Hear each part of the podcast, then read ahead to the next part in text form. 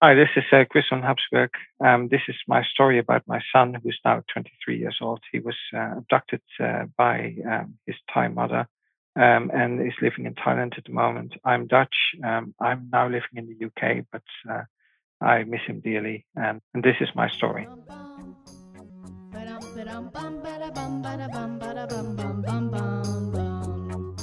You can be just like me. You're double. You to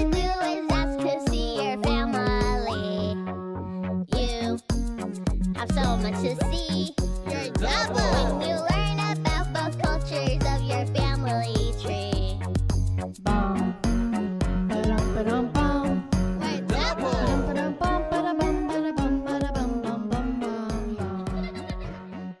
In this episode of Your Double podcast, we are speaking to Chris, who is from the Netherlands, and he has an extensive legal experience, especially in nationality law. How we at FMP got connected to Chris is a pretty interesting story. Chris heard about the hunger strike that Vincent did through the news and decided to come forward with his own story and how his son was abducted to Thailand almost two decades back. He wrote a long blog post about his own experience with the abduction, the trauma that he felt, and also the Hague Convention. What was special about the article is that he was able to break down how Japan can systematically adopt the Hague Convention so we reached out to invite him to share his story with us and also share his knowledge about the Hague Convention with all our listeners. Now, before we get to the episode, I would like to inform all our listeners that Glenn Wood, someone we have had in this podcast before, is retrying his paternity harassment or Patahara case in the Tokyo High Court in September. So here's a quick rundown for those who have no idea about what happened with Glenn Wood. So my name is Glenn Wood. I've been in Japan for about 30 years now and I had a shocking experience that I wanted to share with you. It was uh, about five years ago now, and I got a call from the hospital that my son had been born prematurely and that it was life or death, and I needed to come right away. And he had been born overseas, but uh, you know this was this was late at night Japan time, and and I went into the office the next day, and I um, you know I was really trying to to do the Japanese uh, thing. And, you know, I approached my boss and I, I explained very politely what had happened and that I needed to go. The doctors were calling me and it was life or death. And I needed, I needed to be there for my family.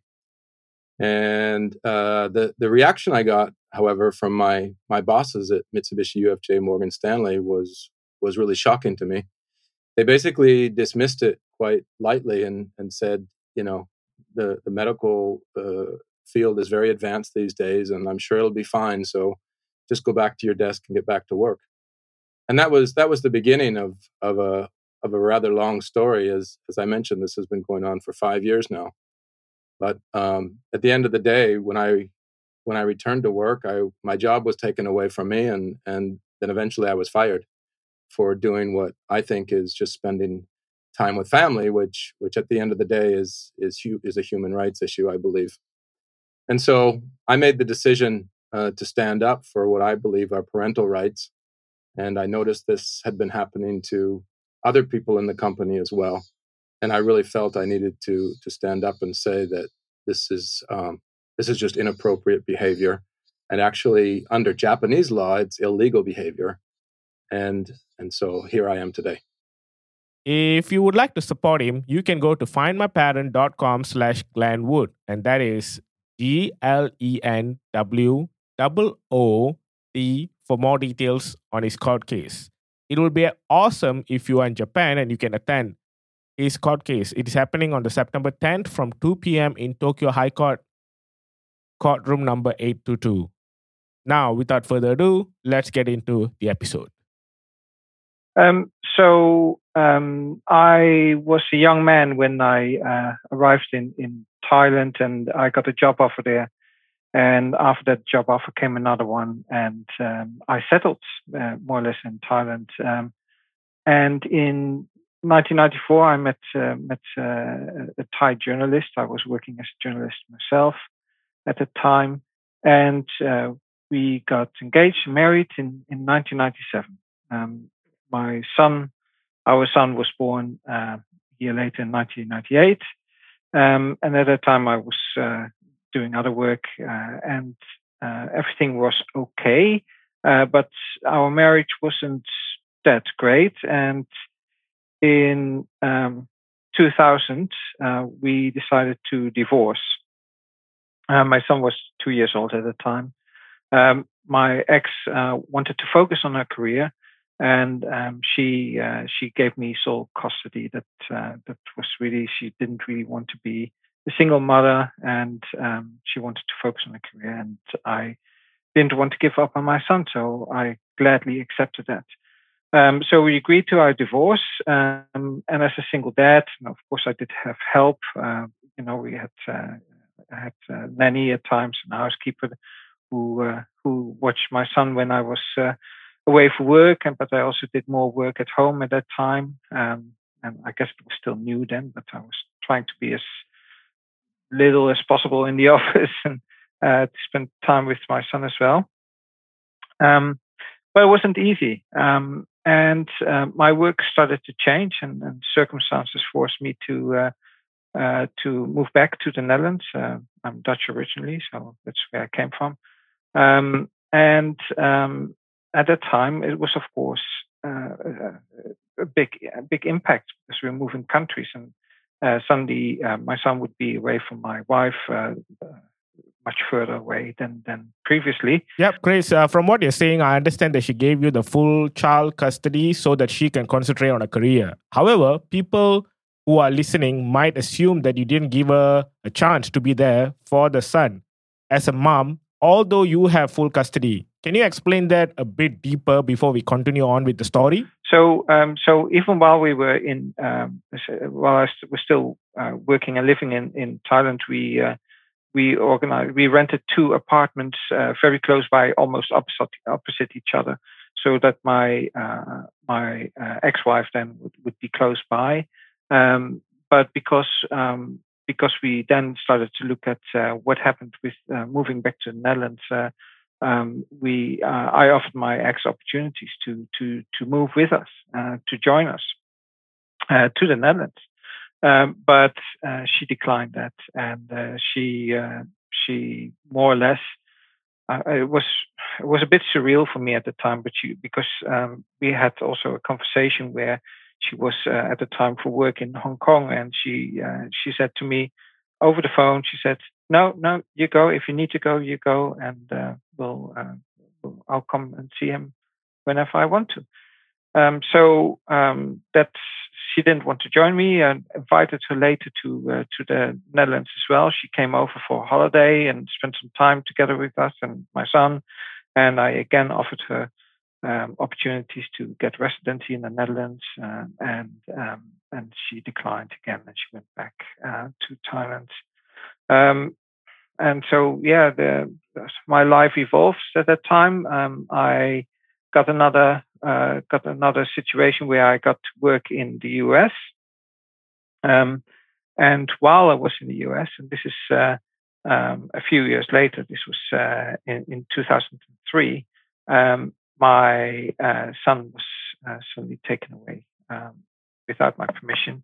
Uh, and it was really a, a kidnapping. Um, it was very smartly done. Um, it got me into trouble.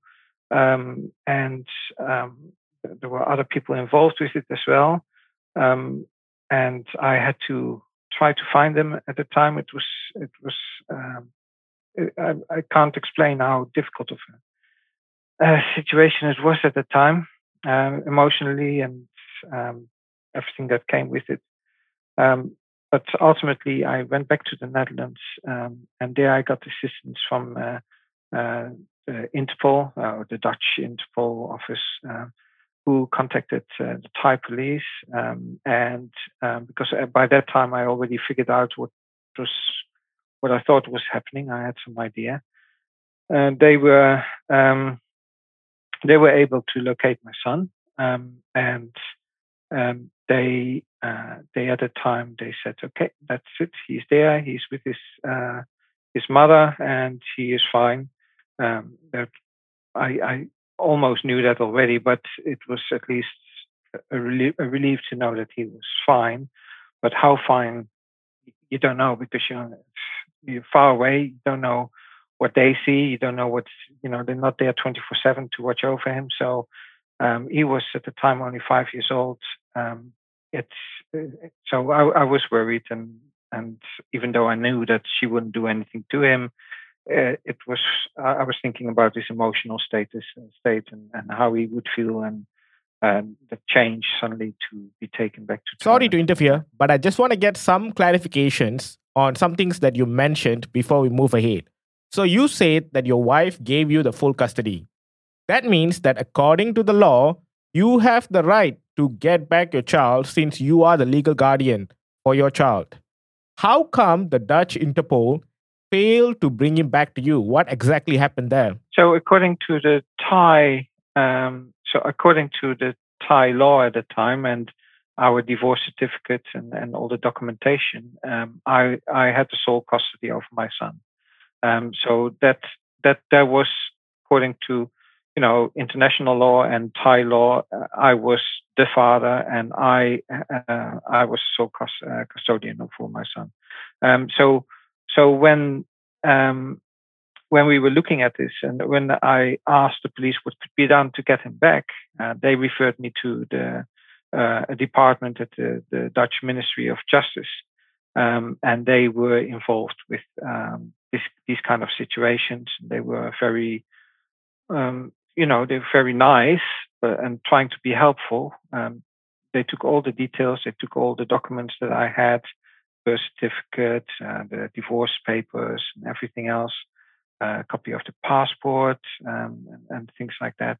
And they contacted the Thai Ministry of uh, Justice uh, to request that my son would be returned in according with uh, the International Treaty of The Hague, where uh, for the prevention of child abduction by parents and to get the, the child to come back to to uh, to where he was normally resident. Um, however, um, uh, after some some waiting and um, uh, I was told that, sorry, it would not be possible. The Thai Ministry of Justice declined. They sent a letter back to the Dutch Ministry of Justice, and they said, more or less said that um, they wouldn't be able to return my son because even though they signed the treaty at the time, they ha- didn't uh, have this the the tools implemented in local law to be able to return my son. So more or less, they were saying local law was still uh, as previous, it wasn't updated.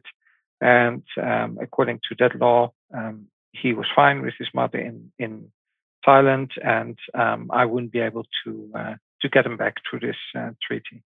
Um, that was the situation at the time. Um, and then it became really difficult.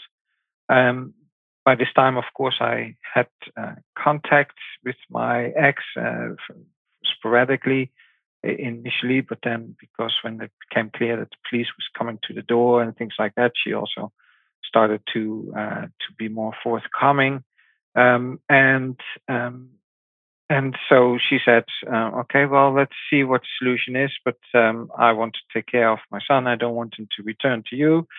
Um, and I said, "Well, I I do want to return him. I understand that you want to have a relationship with him, but this is not the way." Um, and uh, she said, okay, well, let's talk about it and let's uh, find a solution. Um, and that was more or less where it got stuck um, because she didn't really want to return him. And um, I didn't have any rights. Um, I was also told by her at one point in time that if uh, I would come to Thailand, I, you know, I would be arrested and I wouldn't get to see my son anyway. Um, so um, there was no use for me to go to Thailand, and, and I had previously um, worked as a consular officer for the Dutch government in, in for the uh, uh, embassy in, in Thailand, and I've seen people in jail. I've seen the situation there, um, the corruption, things like that, and also people, really bad people as well. But but you know, you did, I knew that I wouldn't be able to uh, have extra rights uh, according to this treaty, or that I would be okay when I would arrive, and I knew that I would be at this risk of being imprisoned and uh, things like that. So there was no use for me. I, I, I uh, to to do that, to go there and to try to get him back. um, and there was trouble waiting for me, and that that was what I was afraid for.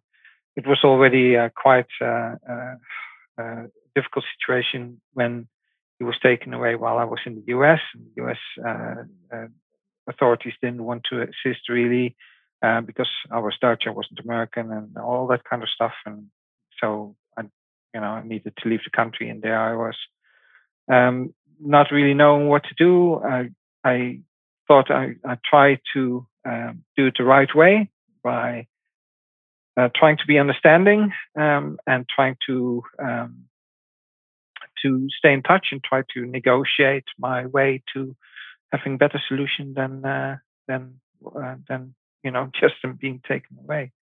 Um, but that's ultimately time passed.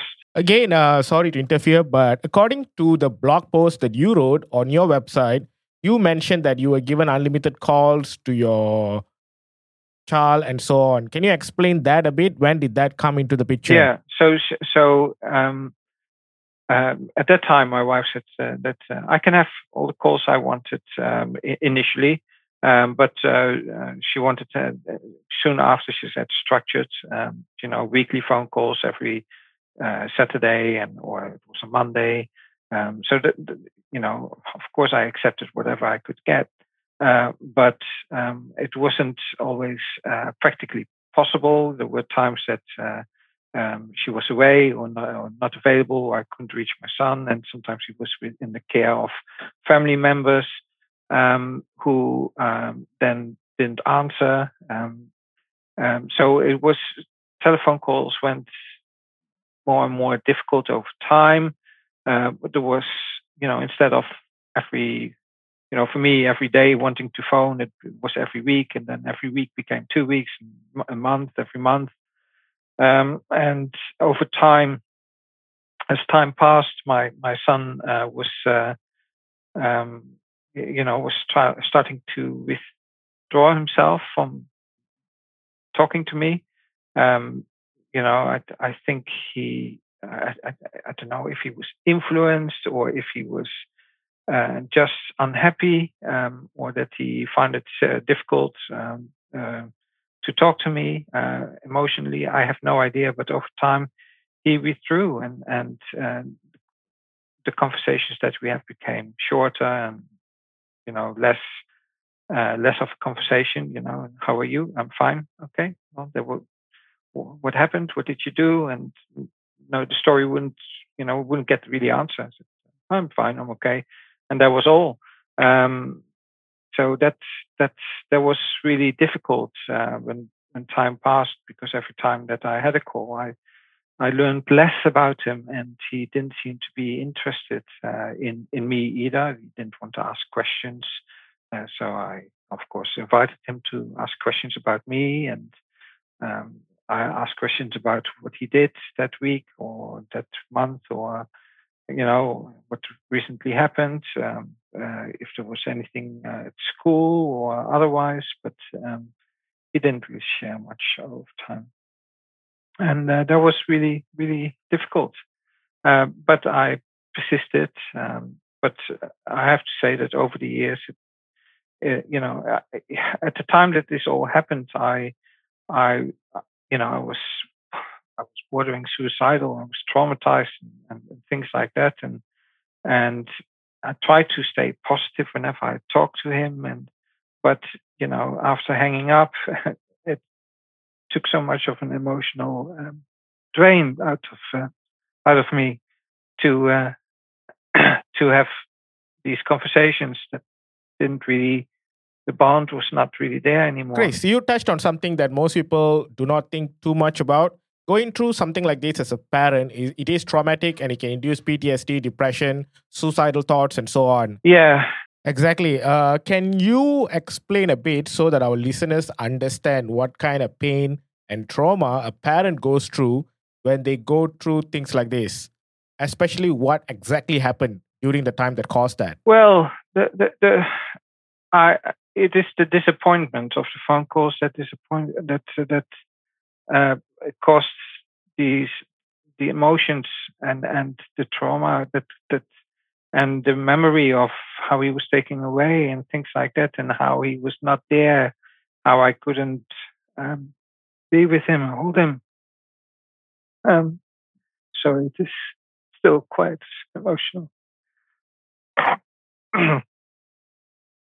but um, yeah, it was it, the phone calls. I was looking forward to it every time, but at the same time, it was also difficult. And uh, you're trying to be in a phone call. You don't try to put your negative emotions on on your child. You you try to be, uh, you know, try to stay positive and and uh, have a good conversation. Try to engage and try to be, um, you know, make make him happy or you know even telling jokes or whatever. But but once you finish such a phone call, it is it's it took quite quite a lot out of me every time um, because it is uh, uh, it is difficult then if you if your son really doesn't answer much and of course he's far away. Um, so it is it is very difficult emotionally. And I had I had periods of uh, you know I didn't recognize it at the time but uh, at the time but uh, post-traumatic stress syndrome they say. Um, you know, and over in my life, I've I've since I've probably kept some of that, um, and I'm trying. At, at it's now many years ago. I mean, we, you know, this was uh, he was kidnapped around 2003, etc. So here now we're talking about 2021, um, and uh, I'm trying to change my attitude towards life and to um, to put this part of my life away, departmentalize it, um, so that I can focus on my normal daily life and happiness, etc. And um, after a few years, um, uh, you know, I, I, met somebody else, and, we, and I have children again. So they they are blessing in disguise. They they make me happy, but sometimes they also remind me. Um, they they know about my uh, son, by the way. Um, so they do ask some questions now and then, uh, which uh, you know I'm trying to uh, create a positive relationship where there is none. I mean, they have never seen him, they've never talked to him, but uh, you know they they're still young and they think positively about him because I talk positively about him as well, and I am also brutally honest. I explain what happened in a child-friendly way, and um, and um, and they understand. Um, and they they don't hold it against him that he's not there. Um, so, but it's a weird situation, of course. Um, but yeah, so for me, it is it is even even today it is emotionally difficult, and how I deal with it is by um, I can't say ignoring it, but by uh, not looking at it all the time. Uh, by so people call it departmentalizing. You put it away in your emotional feeling in your thoughts, you don't always think about it. You it's there, it's in the background, but you focus on other things and you create a positive life that way. And eh, I think that's also important because for me, one day I, I hope that um, that one day I I get to meet him again. And um,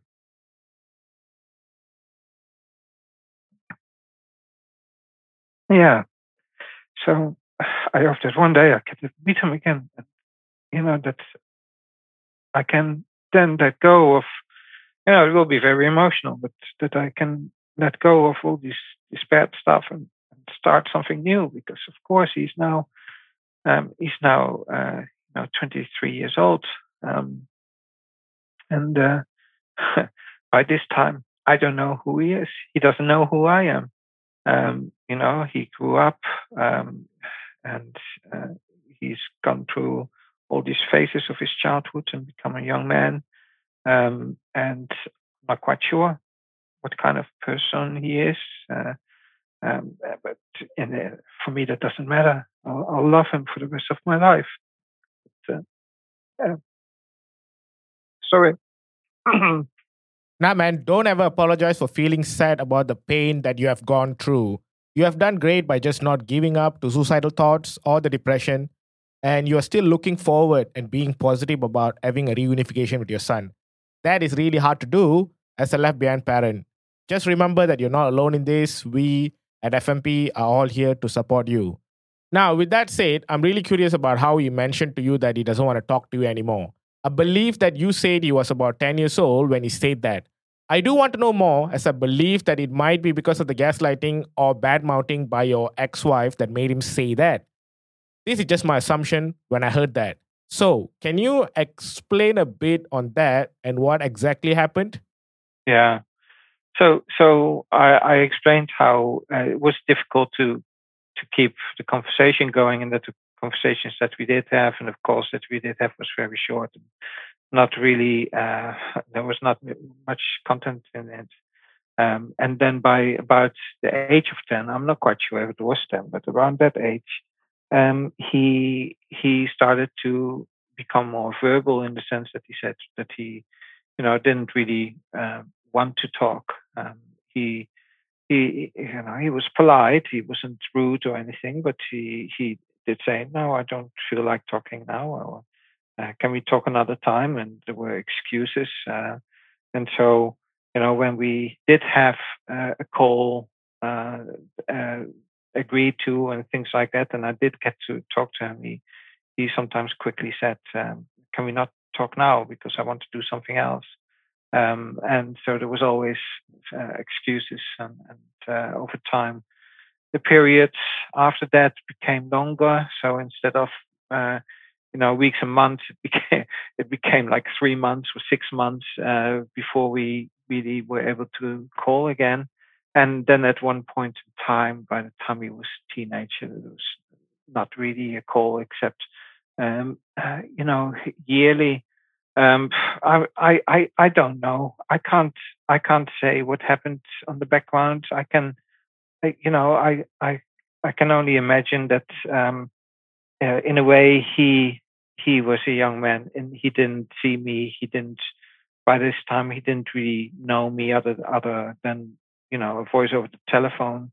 He might not have really interest in me, but um, there were also indi- small indications where I think you know um, that's maybe there was something to the fact that my wife might told him certain things about me which gave him an impression, negative impression about me, or um, you know, or th- things like that, or you know that I didn't really want to talk to him uh, in the previously or something like that. Um, I, I don't know. I don't know if there were any any such things where she would have influenced him. Um, I I do I do not understand though why um, you know, if if you're a child and you do have a father who's trying to contact you, why you wouldn't show a little bit more interest by this this age, you know, by the age of 10, 12, 14, um, etc., where you, of course, you know, you become independent, but you don't need your parents. But at the same time, you also start to think for yourself, and so you, uh, I would imagine that a child would be uh, at least little bit interested to know who is this, what's happened, or how are we, did we get into this situation? So he must have asked one time. Um, I myself, I myself came from a, um, a father and mother who divorced when I was still young, and um, I asked these questions when I grew up. And my parents were very straightforward with me, and they uh, they made sure that uh, that um, I was in touch with both of my parents, so it was very different. But I remember myself that I had these questions to my parents: How come you divorced? What happened? And all that kind of stuff. And he never he never asked me that. So he probably asked his mother. His mother probably told um, told her version of things. Um, and uh, maybe as a consequence, he also didn't feel the need to talk to me anymore. Um, I can only suspect it. I don't know. I, there's nothing really where I say he told me this, and therefore I know that she told him a lie. That, that didn't happen. Um, but I, that's what I fear. Uh, that that there were things that he was more or less uh, put against me, and uh, in the sense of you know what, don't don't worry about your father. He doesn't care about you, or you know, I, I have no idea. I don't know but that's that's where we are now. Um, so we are now in a situation where he has not been in touch with me for quite some time. Um, I tried to get in touch with him at least every birthday and and uh, in between as well. There are other things that I'm now that he's a young man that I'm trying to point out to him what he needs to be careful for, needs to do, um, um, because he's uh, Dutch and Thai and dual nationality things, and uh, so I'm a, I'm a nationality lawyer, and uh, and this is one of the things that I do. So I'm trying to make sure that he takes good care of his stuff, but he doesn't really reply to that either. So I don't know if he takes care of it or if he just doesn't want to, or maybe because I said it, he doesn't want to. Uh, maybe resents me. I have no idea. You know, I, I maybe he feels uh, how do you say uh, doesn't really care and he doesn't really think about me. But on the other hand, maybe this this kind of resentment in him because you know I've ne- never been there for him. I, I, have no idea. I don't know what he thinks. That is a difficult part of, of things as well um, because I don't know how he feels about me. If uh, yeah, so that's that's that's the situation at the moment. Um, I don't know if you have um, any other questions or things that you want to elaborate on. Yep, of course I do. We talked a lot about your relationship or the lack of it when it comes to you and your son. Now, I would like to know more about your ex wife. It seems that something drastic happened in between the time that she chose to give you full custody and the time that she chose to kidnap your son from you. What do you think happened? I know that I'm asking for your opinion and I understand that it's not based on facts. If your ex wife or son would like to get on this podcast to explain, I'll be happy to have a conversation with them to understand this better. Now, with that said, what do you think changed with her? So, so so at the time that she uh, that she took him away, there, there, was there was a difficult situation, um, and um, it is. Um, uh, I I I have an indication that a lot of things were really carefully planned and with the help of somebody else, um, and um, it is something that I I can't prove. To, so I'm not going to go really into it um, I have some evidence of emails and things like that, but um, between those the, the, two people who organized this, she and somebody else.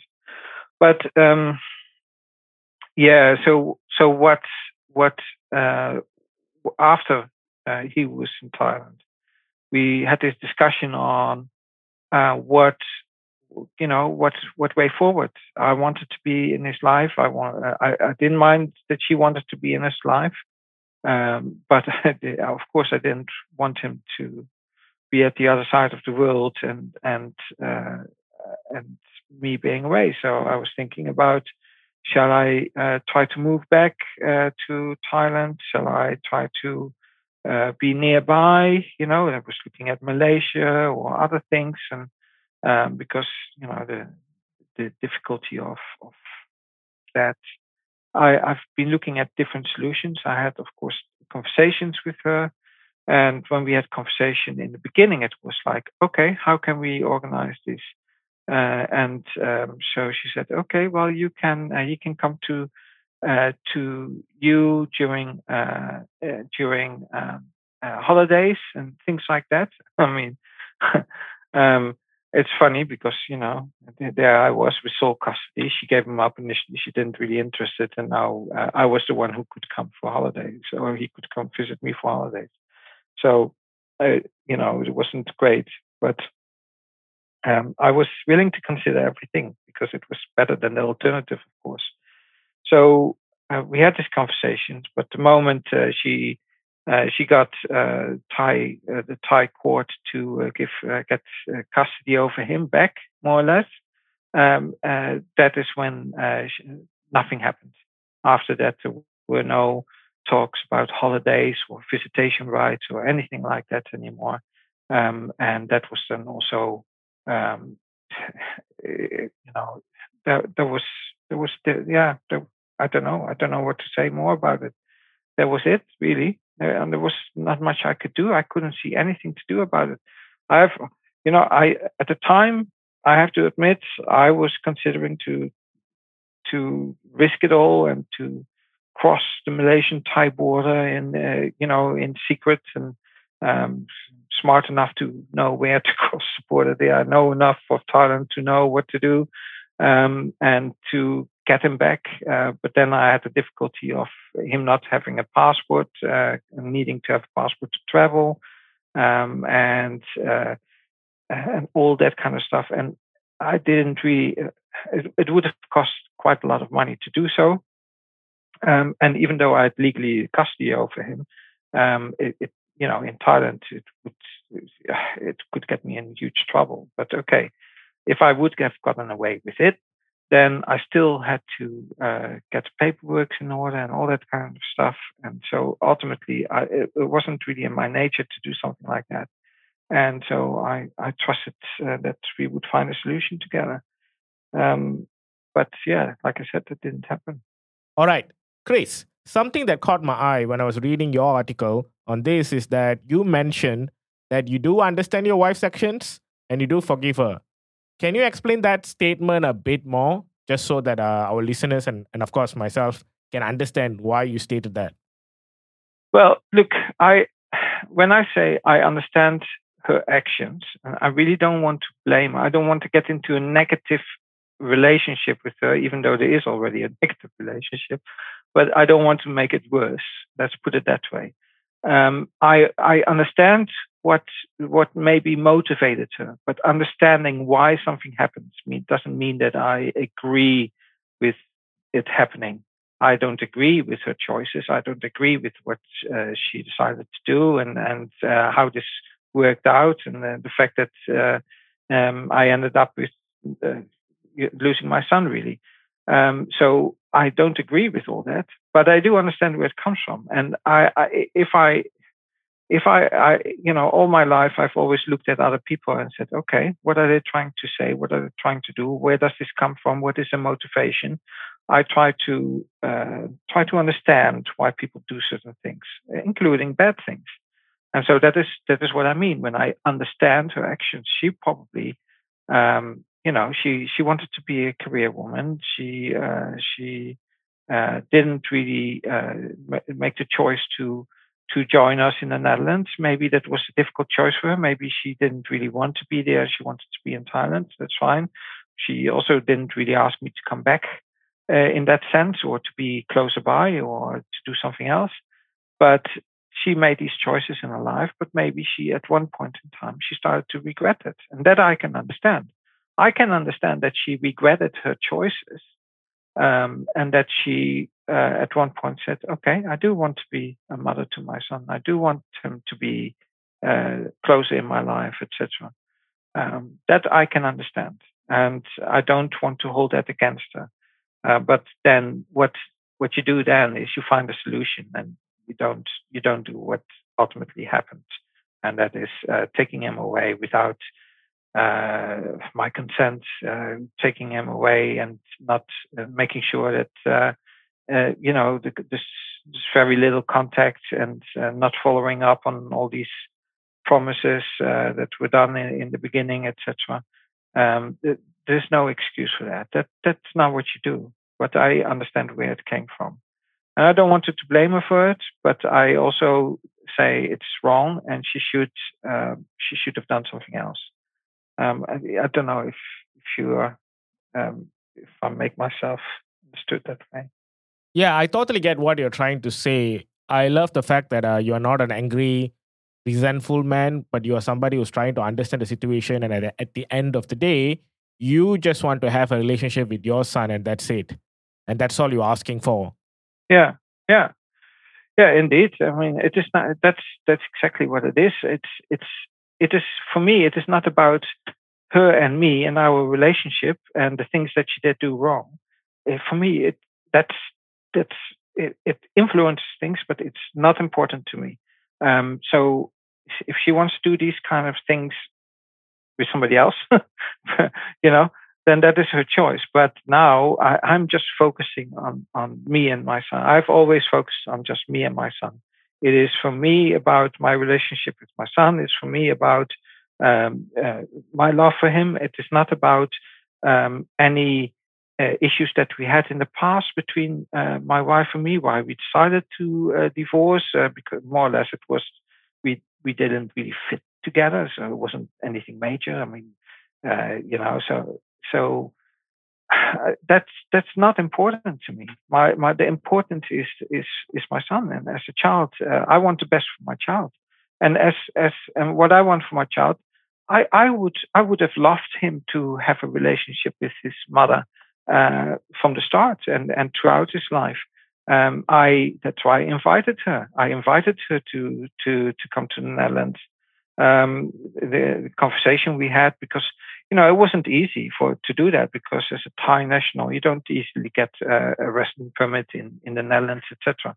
Uh, but I was willing to work with that and to to to help her to get that, and we could.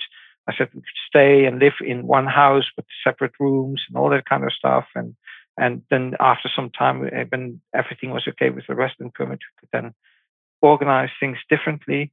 Um, it, so I've always looked for solutions to to to look for what's best for my son, and also to not take away this link with with uh, his mother. Um, but on the other hand, um, and and look, I, I am sure I didn't do it all perfectly all the time. I, I probably you know said things in anger in the past or did things in anger in the past that uh, that made made uh, that you know may have may frustrated her. Um, that always happens between you know divorcing couple, but nothing like this. Nothing like you know taking child away from the other parent. Um, I uh, that is something that I totally uh, totally don't understand, don't don't get, don't agree with, and um, and and I I I do resent her for that um, if I look deep inside myself. But at the same time, it's, I think for myself also, it's not important. It's, I don't want to focus on that. I don't want to have an anger between her and me because it only complicates matters if in the future, uh, you know, it's, he's now a young man. He's now 23, but maybe he says, "Look, uh, uh, I'm only going to talk to you if you're going to be nice to my mother." I have no idea. uh, you know, I only want to see you uh, at the house of my mother because I don't feel comfortable with you alone. I, I, I don't know. The, you know, his mother is part of his life. That will always be the case, and that's for both parents really the case. And and so um, yeah, when it comes to my ex, I don't really, like I said, I don't want to blame her. I, I understand uh, where it can come from. I don't agree with it, uh, but I'm not going to focus on it. I'm going to focus on my son. All right. I'm glad that we spoke about that. And now let's move on to the next topic I have here. You are one of the very few parents that we have had in this podcast who have a deep understanding of the Hague Convention and how it works. Based on your experience with the Hague Convention, what is your opinion on the Hague Convention as a whole? Well, um, I, I, I, think the Hague Convention is a, a, brilliant piece of law. I mean, it, you, but it is an international convention. It is an international agreement where you try to get, uh, you know, all the countries in the world to agree to it, and they all have, of course, different uh, different uh, local laws, different cultural backgrounds, and on how to how they look at divorce and things like that. And so, so it is. It's not easy um, as an as an international convention, but it's brilliant. It is. It it's it, the principle of it is that um, if if a child is taken away from uh, another parent, and so uh, one parent takes a child away from another parent, where they normally live, then uh, the child needs to be brought back. Uh, and then, if the parents have conflict, they can sort out that conflict there and then uh, with uh, the local law and with the, the, you know, without taking the child away from the other parent uh, by by abduction, by kidnapping. Um, and that that is that is brilliant because that means that, and then also it says the convention also says to look at the child's best, best interest. So it's not that you know, if you if you decide to kidnap your son, uh, that you uh, never going to see him again because you did something that's illegal. No, it's not about that. It's about what is best for the child. Um, but that needs to be looked at from where the child is resident, uh, normally resident, so where he's normally living. Where if he's, you know, if you have two parents who are still living together, and one parent decide to leave secretly the next day out of the back door with the child, um, then the child needs to be brought back to to to the country, uh, to that area for the law then to look at what's happening. Why did the child, the, the one parent decide to do that? Is there maybe uh, a case of abuse, abuse against uh, the parent or the child, etc.? And then obviously, um, if that's the case, then uh, if you have a good law that is, then uh, you know they will look at that and decide what's best for the child and and uh, and what's fair and etc. So for for a system of law, I think it is a brilliant piece of of uh, of international treaty and, and it should be used everywhere. Now, what happened with with me is that um, you know I, I was half aware of uh, the Hague Convention uh, the, uh, for, against uh, child abduction at that time um, in the 90s. I, I, was really I was really not really very well informed about it until I got to deal with it because of my own son's kidnapping. Um, and so, looking at that, the problem was that you know, we have these countries that agree with it, but then uh, sometimes they just sign the convention and they don't do much anything else.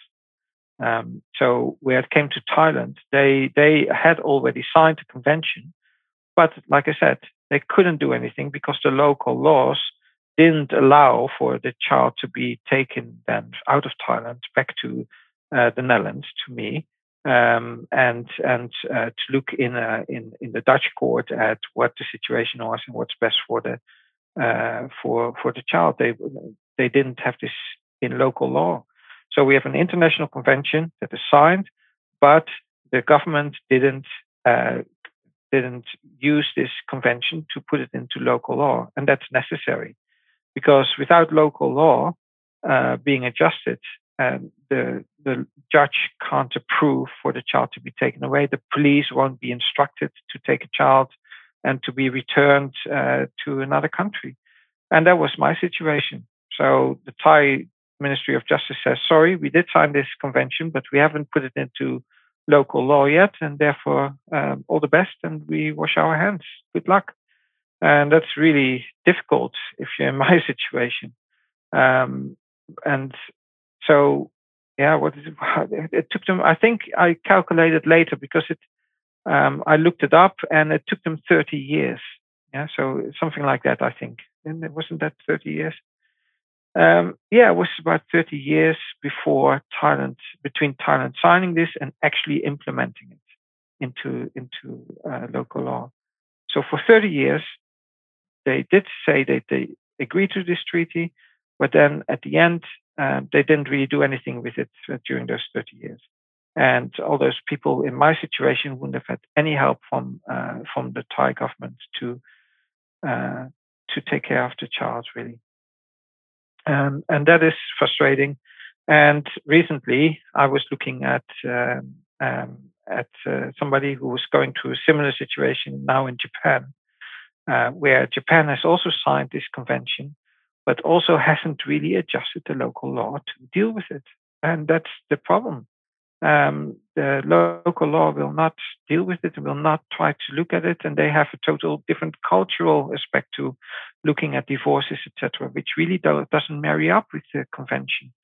Um, in in Japan, they uh, they look at um, you know a child should always be with after a divorce with one parent, and it's more or less uh, you know, who comes first uh, gets uh, served uh, first. Um, who comes first gets served first. That's that's really what's happening in Japan. If you quickly enough to take your child away and hide somewhere, then uh, the, the, the the Japanese law will more or less leave you alone, and you you you're fine. But that leaves the other parent then, of course, in limbo. And and um, if you then have parents who uh, don't allow access, because of course the other parent could do the same. They could take the child again and and go live somewhere um, you know, so it is. It's a, a terrible situation in Japan at the moment. Luckily, Thailand is now, after 30 years, is now hopefully a bit sort of resolved. But in Japan, you still have this happening, and uh, that that that's created all these memories for me, and that's why I decided to uh, to yeah get in touch and come forward with my story because it's so similar of what happened to me many years ago in Thailand. Now, what is your advice when it comes to Japan? What can the Japanese government do to reduce uh, the international abductions that are rampant when it comes to Japan?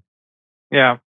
I, I think in Japan, of course, they need to look at the convention and they need to start looking at how this convention can be implemented into local law uh, so that local law matches the convention. That's more or less what needs to happen. And, um, and Japan is maybe changing, uh, but still, still very, um, well, let's put it all, they're still very old fashioned. They're very, they have a, very cultural background to law and how to look at these kind of situations when it comes to divorce. So that needs to change. So um, at the moment, for instance, in Japan, they don't, uh, after a divorce, they don't allow shared custody.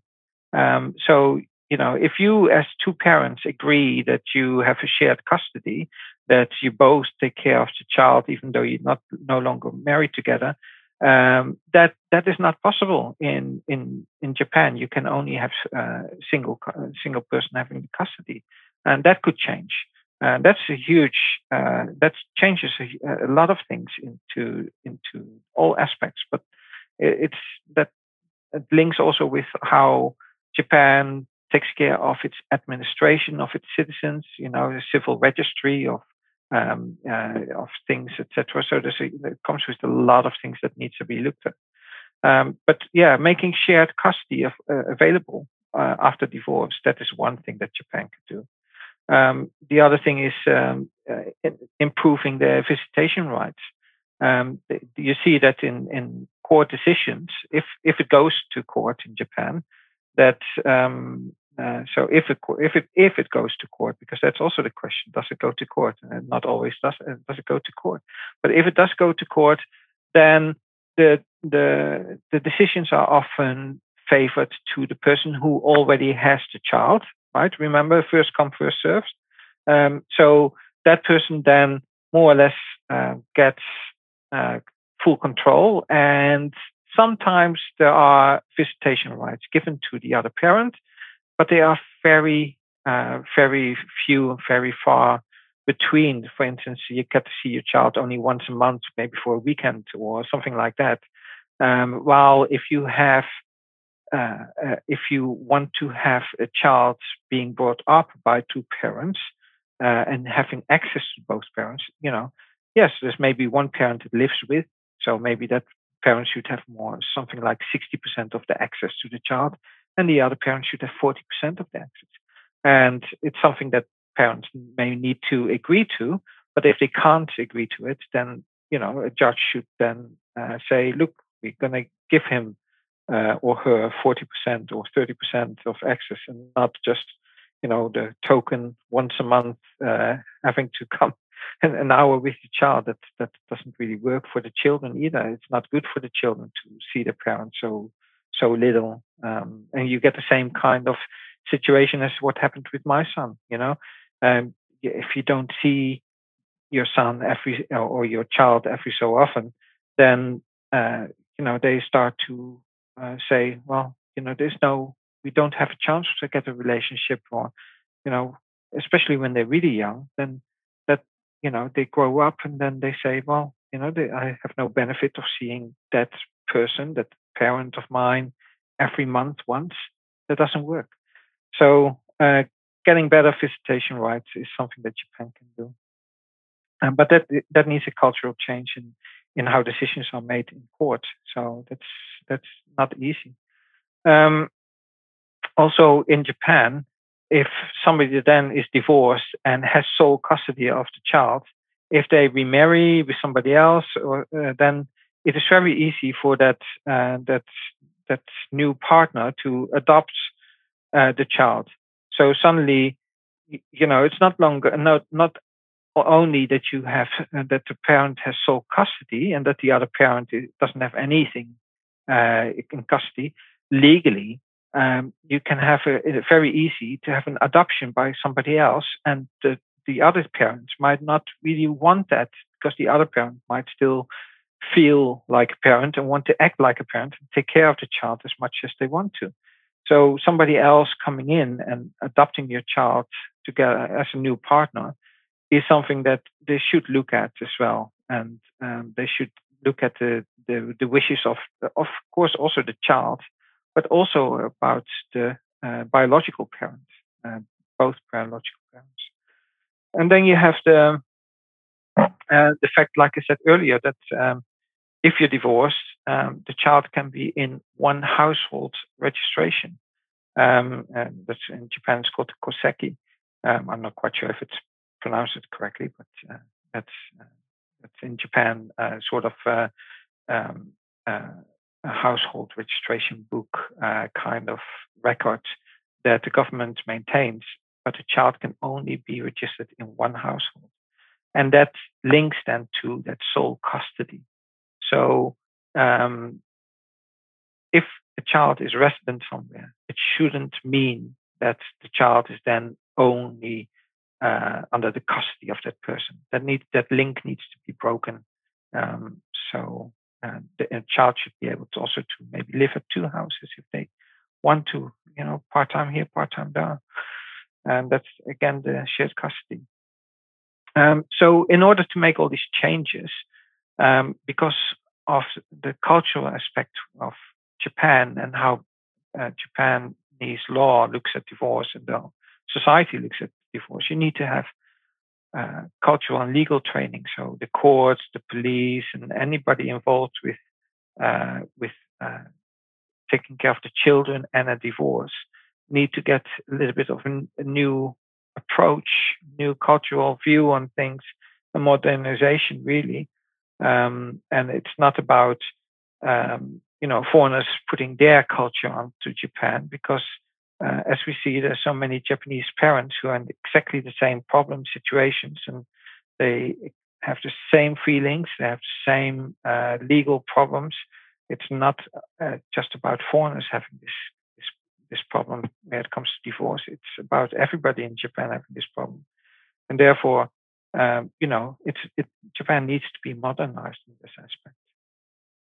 Um, um, and also, um, you know, if then children are taken away by one parent or the other, um, yeah, the police needs to be involved and the courts need to be involved. If uh, when it's it's it's it's abduction, it's it's not an abduction of you know like uh, uh, you know North Korea coming to uh, to abduct Japanese citizens or you know uh, slavery in Africa and things like that. It's not that kind of abduction. It is about a parent who hopefully loves the child, um, you know, taking the child away without permission of the other parent. So it is a different type of abduction. And that needs to be recognized in Japan as well.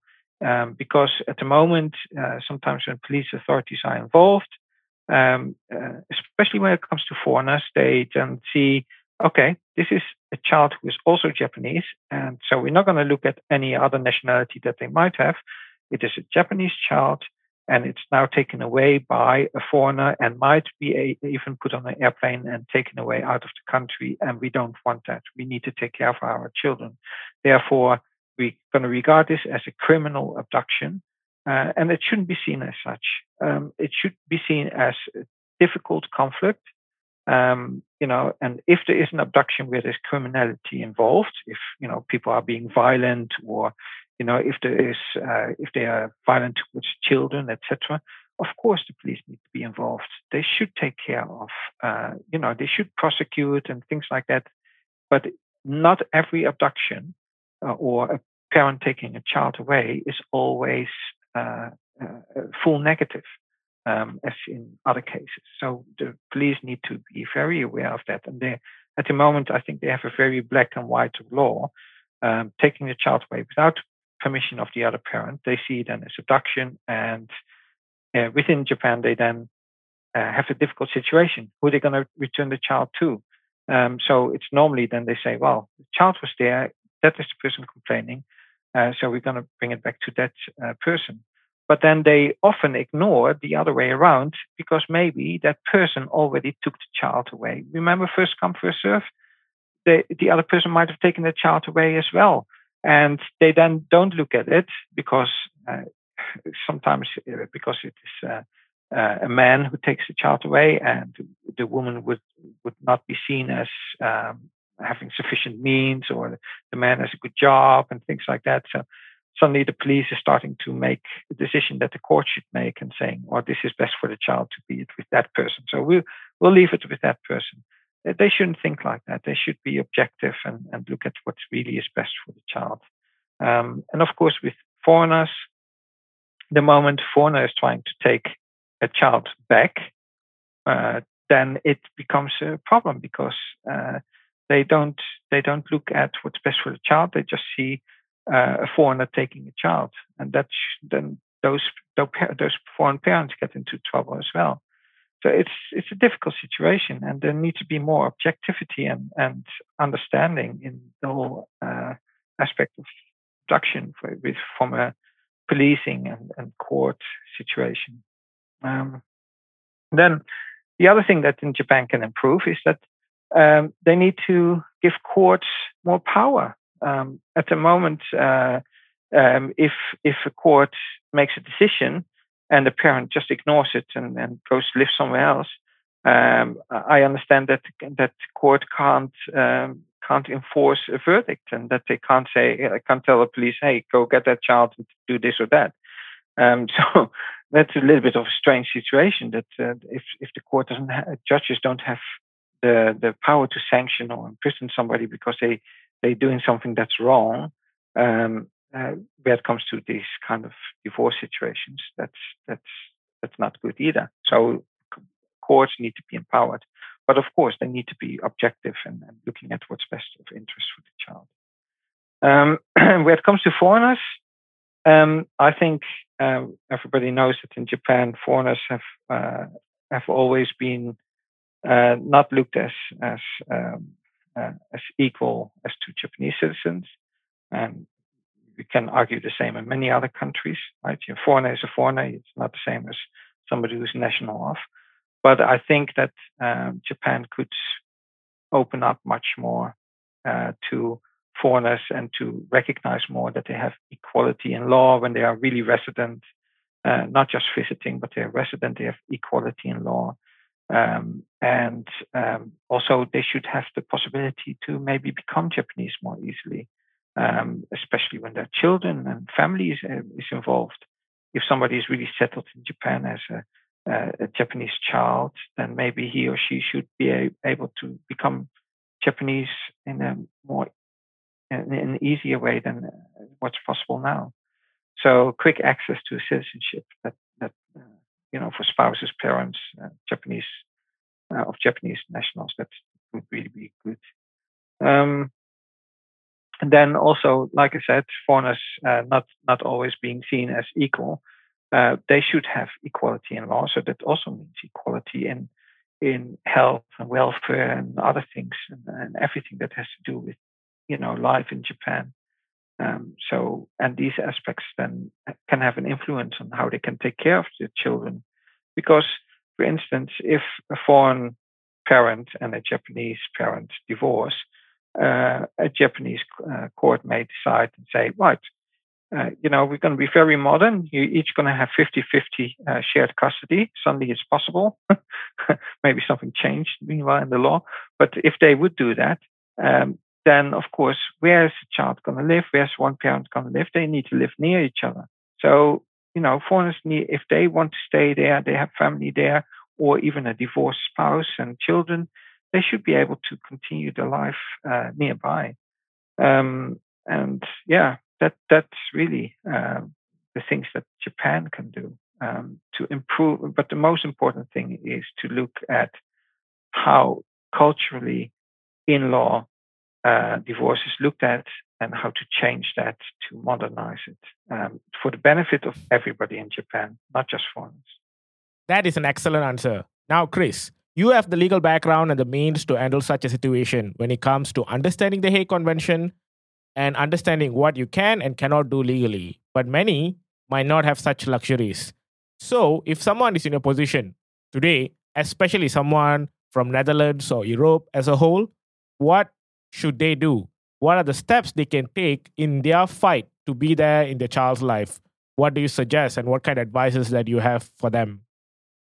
Yeah, I think if if your child is being taken away, um, and and you know where the child is, or you have an idea where the child could be, uh, or or at least in which country uh, the child is, then you you you you just need to go as soon as possible to the to the nearest police um, and explain what happened, explain your situation, um, refer to uh, the Hague Convention, uh, uh, you know, and uh, to avoid uh, uh, abduction of children.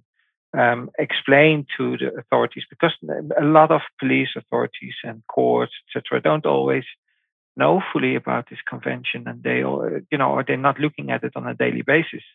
Um, so, if your child is taken cross border, or even if you're in another country, um, you know, go go explain that, you know, if a, a country has signed this convention, then there's certain aspects that need to be looked at, and you could expect that your child could be returned to you.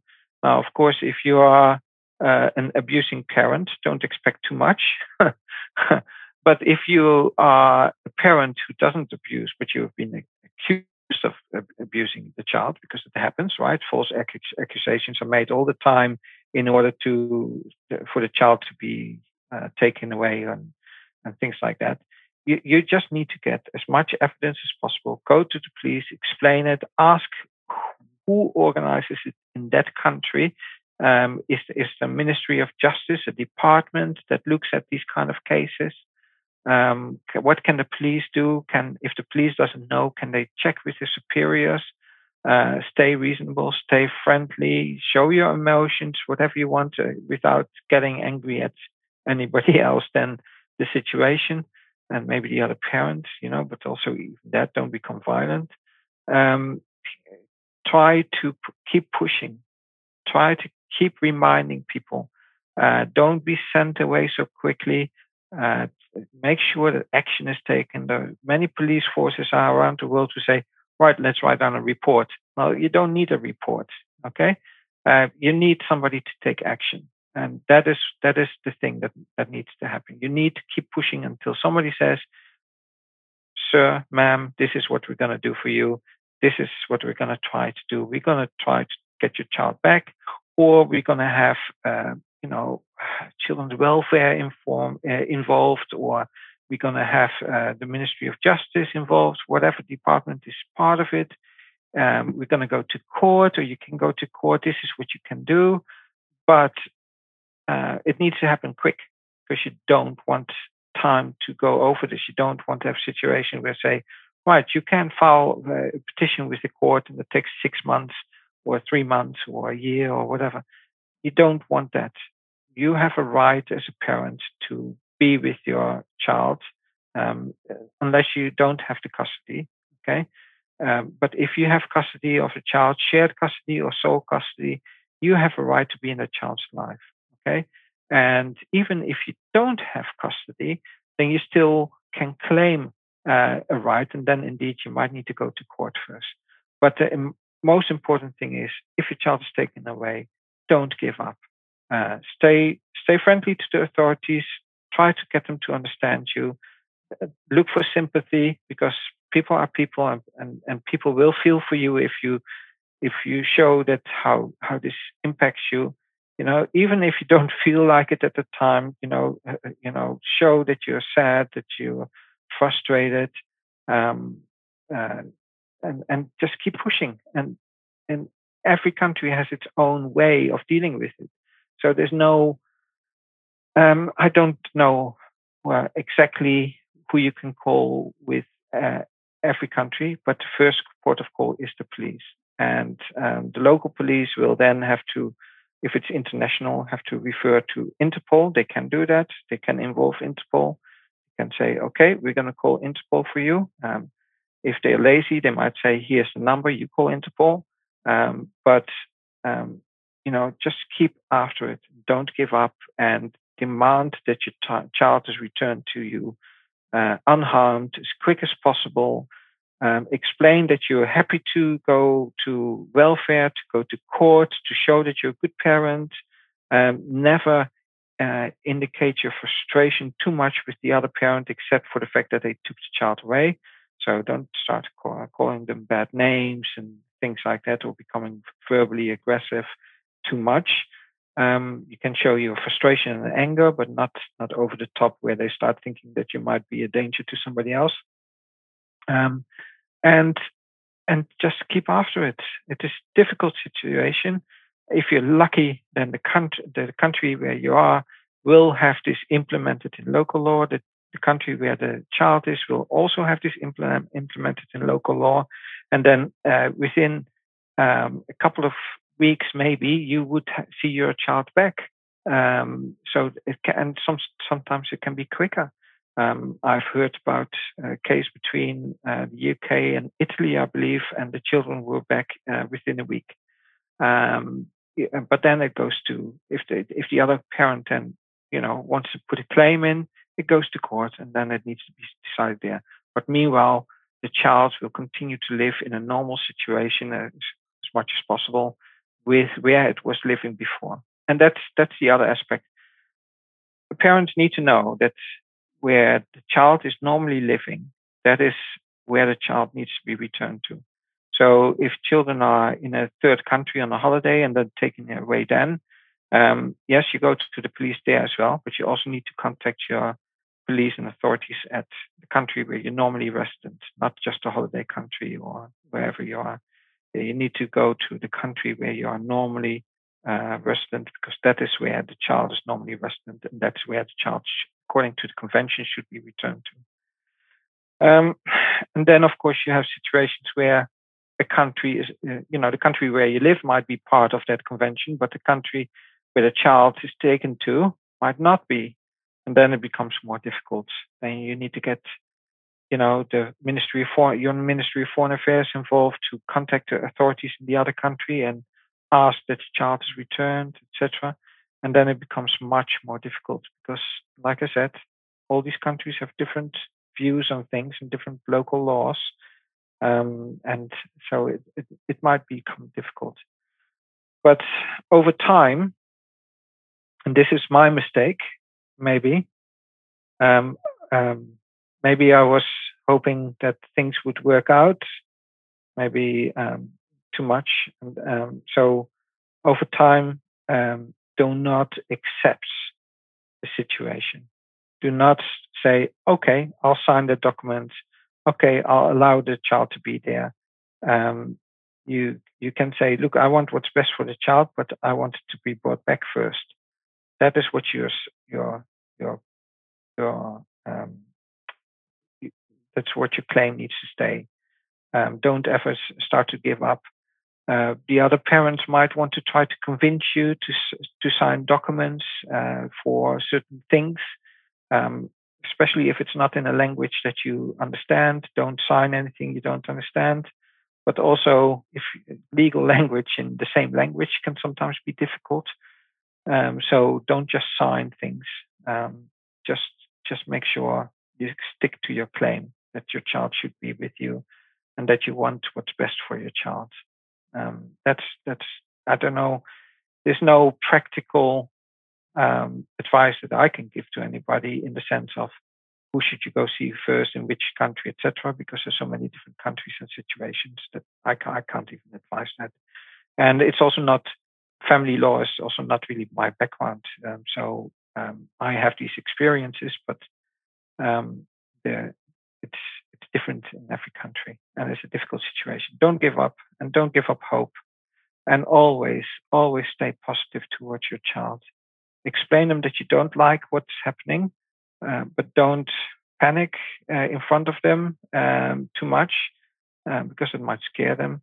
Don't uh, don't uh, don't emotionally uh, break down in front of them too much. You know, it's okay to show your emotions, but don't don't don't let yourself go too much because it's important that your child sees that you love them, that you find it difficult, but also that you're trying to do something about it, and that you and you know when we sometimes um, feel very emotional, I've seen people become so emotional that um, uh, they they they just look like they're going nuts, and they literally might even be going nuts uh, temporarily, hopefully. But um, it is not good for the child to see that, of course. So if uh, you know video call, telephone, that's not good um, because it gives then the impression uh, that, you know that could be misinterpreted by the child, and especially if the other parent then whispers certain things in in the in, in their ears, saying maybe you see you know your father or mother is like this, and your country take good care of it. A child starts believing that as well. So stay positive as much as possible. Show your emotions if you need to, but um, and and believe in yourself also. And don't let anybody tell you that you're a bad parent, unless you know for yourself that you are, um, because there are unfortunately bad parents out there. Um, yeah. So believe in yourself. Don't give up, and that's that's very important. Don't give up ever. I I have, you know, you, you I, I, just explained earlier um, how important it is for me to look at somebody else and try, try to understand where they're coming from, try to understand what their motives are, etc. Um, you also have to look at the child. How is a child going to grow up um, and understand why their parent might have done something to themselves um, in the future? Right. So um, so people who lose faith, uh, they do some. You know, I told you I I've been borderline suicidal myself. Um, I I can't, I couldn't, um, because uh, why? Because I I have my son, I have my child, uh, and parents shouldn't shouldn't uh, get so down and so stressed and so negative that they do something to themselves or think about harming themselves, etc. Um, a child will never understand that in the future. If even if your child doesn't see you, like my son is now 23, hasn't seen me uh, almost 10 years, you know. Um, if even if that happens, uh, you know, that's imagine that I did something to myself. How would he feel in the future? It might give him uh, emotional problems. It might put his path in life in uh, in a different course. He might start to drink or do drugs or whatever, and and and do things wrong because of the emotional baggage that comes with all these traumas that that we have. He, he might not have known me, but if he finds out that something happened because of this situation, this divorce, um, he might, uh, my son might start blaming himself. Maybe you know why haven't I been in touch with my father? and Things like that. So it is never good to uh, lose hope. Um, stay stay hopeful, however long it takes. Um, if I'm 80 and this is still the same same situation, if I'm 90 or whatever, um, I'm going to stay hoping that uh, you know I'm going to see my I don't know my 60 or 70 year old son by then. it, it's ridiculous uh, thought, but um, yeah, I I uh, I think it's important. People shouldn't lose hope. Um, it is it is important that you are there for your child, if not now here directly next to you, that you're there for your child in the future. Um, and you saw that I saw that little video clip uh, um, where this um, this Japanese half Japanese girl, yeah, yeah, yeah. She she there was a, a Japanese girl there who uh, who told her story, and um, she was telling that uh, her mother always told that the father didn't care and things like that. And when she was, I think, about twenty or something, she started to get interested, and she found out that he did, and that you know it wasn't the whole story, etc., and that they now have a reasonable, good relationship, etc. You know that is great but imagine that uh, she found out that you know something worse would have happened to that parent. Um, it it gives emotional scars to children. Um, I know of um, of a divorce of a family in the in the Netherlands the, who uh, uh, the father was uh, Italian, um, and I can't say too much because it's confidential, but more or less the the the father um, at one point in time was was taken into care because of his mental problems and um, and uh, he committed at one point suicide. And it has scarred the children who are now in their 50s but at that time they were young or like under less than 10 years old. And it has scarred them so much so that uh, they still still think about talk about it with difficulty.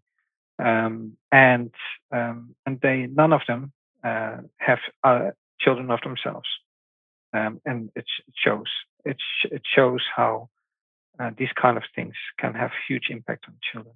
And also um, uh, if just a separation it has an impact on children a forced separation right so if both parents try to uh, be friendly to each other and uh, have a divorce and take care of the children and uh, allow access to the children for each other, those children will have some impact on their life, but they have they are much better off.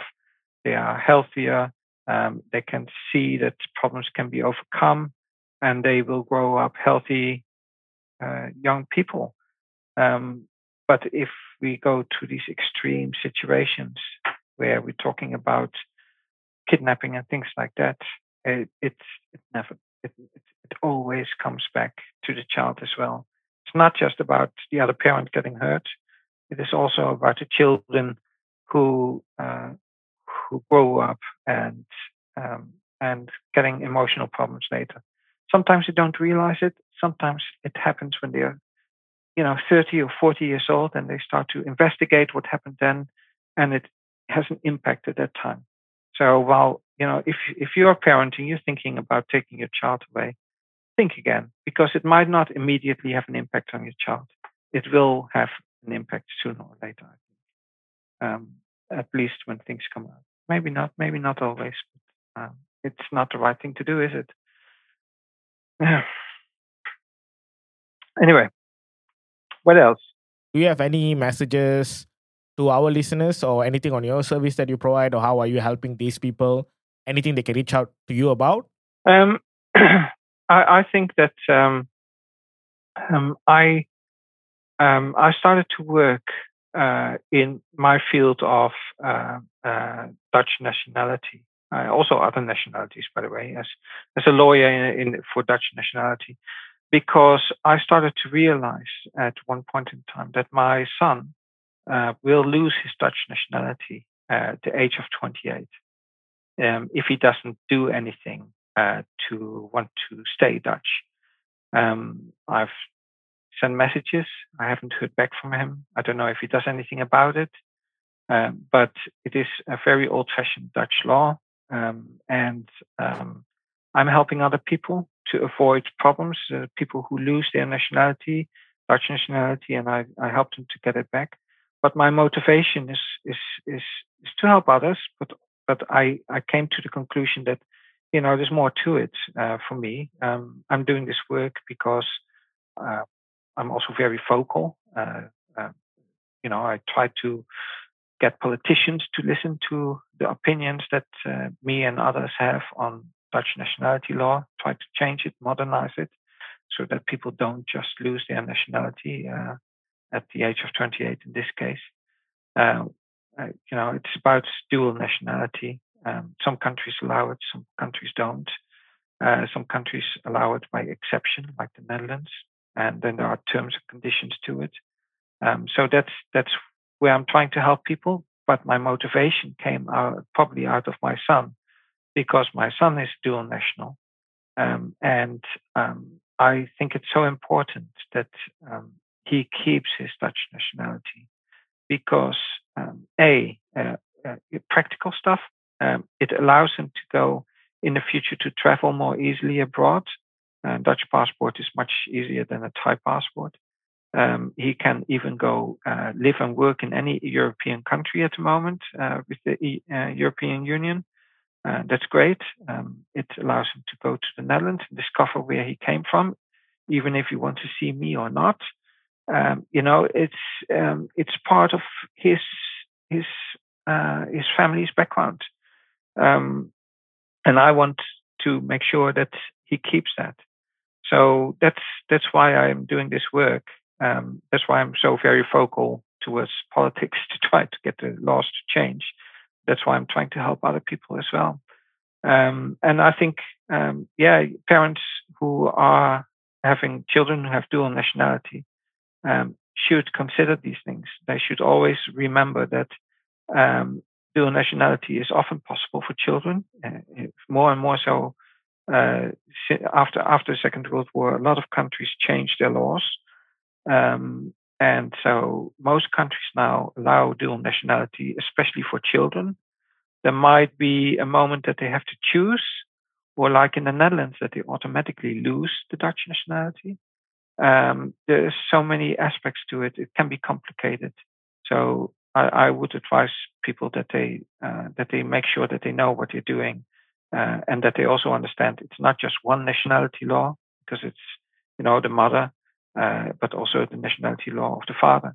Um, so um, so they need to look at how that works together and be careful. And if people need help, I'm always uh, happy to to give some general advice to give them in the right direction. Uh, I'm not doing this just commercially. I do, but um, if people need advice, I'm I'm happy to help them and give them a quick pointer in the right direction. And if they can do it themselves, great. It's fine, no problem. Thank you, Chris, for spending time with us. I wish you all the best and hope that your son listens to these podcasts and reaches out to you. That will be awesome. Now, I would like to remind everyone that our goal here is to share knowledge with you guys and show that you're not alone in this. With that said, if you need specific legal advice, please get your own independent advice from a qualified legal practitioner. If you're a minor or if you happen to have difficulty in understanding certain parts of this episode, please approach a responsible adult or someone knowledgeable and ask them for clarifications. We have done our best to make sure that it doesn't offend anyone. And if you have further questions or comments regarding Find My Parent or this interview or this podcast, you can email me at sk at findmyparent.org. If you're someone who got separated from your own parent and would like to find your parent again, please go to www.findmyparent.org and fill out your details. With the help of our smart algorithms and matching technology, we hope to help you find your alienated parent again. If you're part of an NGO or even a private company passionate about this topic, please reach out through the contact us page in findmyparent.org and we hope to work together with you. All right, folks, that's it for this week. Speak to you next week. Take care. Till then. Be just like me. You're double. All you have